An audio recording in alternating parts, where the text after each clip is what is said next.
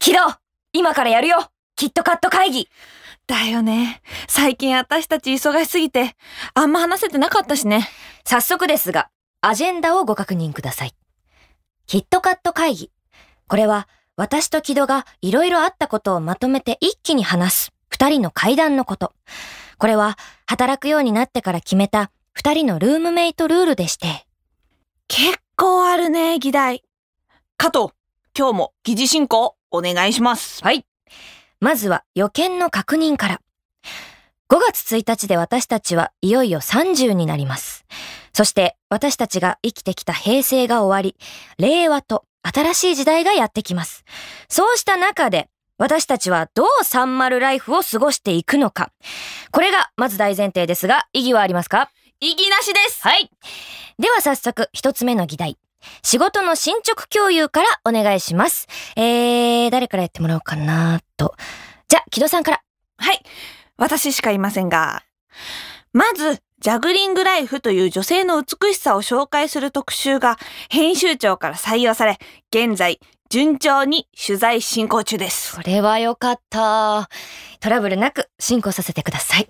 トラブル共有なんですが、新入社員研修の講師の時、当日の機材トラブルがありましたが、なんとか無事に完了しました。反響はどうでしたか？かきくけこの話とともに、私の持論でもあるポジティブチューニングな話が刺さって、反響はすこぶる上々でした。おー、なるほど。えー、その他はどうですか？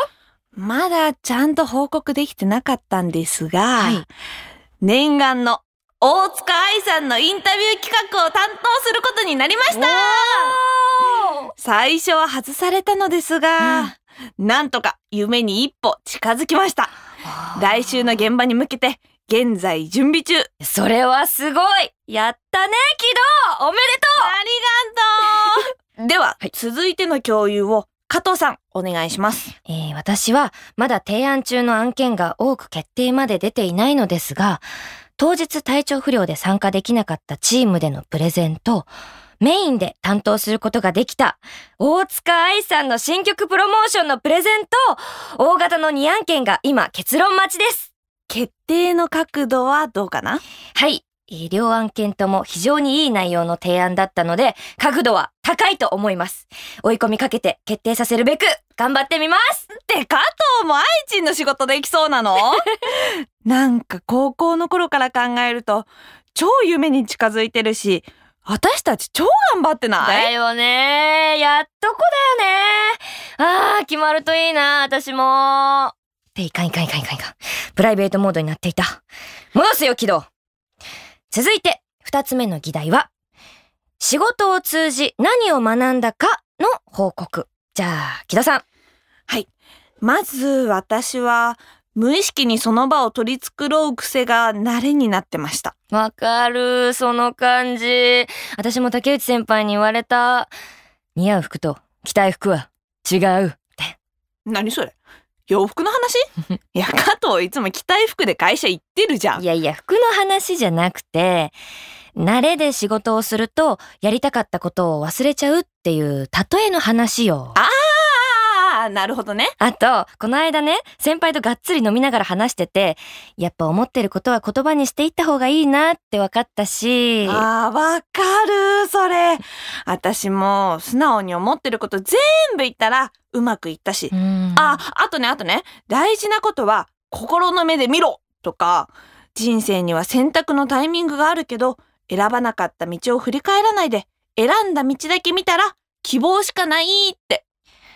私たち、結構周りの人から、いろんなこと学んだんだね。うん。あ、てか議長、完全にいつもに戻ってます。うおーえ続いて、仕事で多くの学びがあった私たちのプライベートの議題に。ルームメイト解消どうする話。木戸のプロポーズ予告どうする話もセットだよね。加藤から言われた時は、その場を取り繕って分かったって言っちゃったけど、あの後ずっとモヤモヤしてたの。でも、渡るにプロポーズ予告されたり、人生には選択の時があるって先輩から言われたり、目の前のことばっかじゃダメで、先を考えないとって真剣に思って、だからいっつも先が見えてる加藤はすごいなって。いやいや、すごくないよ。私だって先のことなんてわかんないし。だって、あの話のきっかけ、椎茸占いだもん。だったの？きっかけがそれでも、二人でこれからを考える入り口をくれたのは加藤だし。ありがとね。やめてよなんか照れるじゃん だからさ、ルームシェアは解消しよう。新しい時代に向かって前進しよう。一旦甘えは捨ててさ。二人は一緒に住んでなくても、親友だもんね。うん。もう一個議題あったんだけど、なになに今度の10連休、二人で何する話？そうだ。旅行行こう？弾丸でいいからさ、海外行こうよ。いいね。弾丸トラベラーみたいで。こうやって、キットカット会議で私たちのこれからの方向は見えてきた。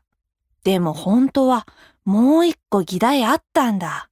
加藤の恋。加藤竹内先輩のこと好きなんじゃないか話旅行の時聞いてみよっかな。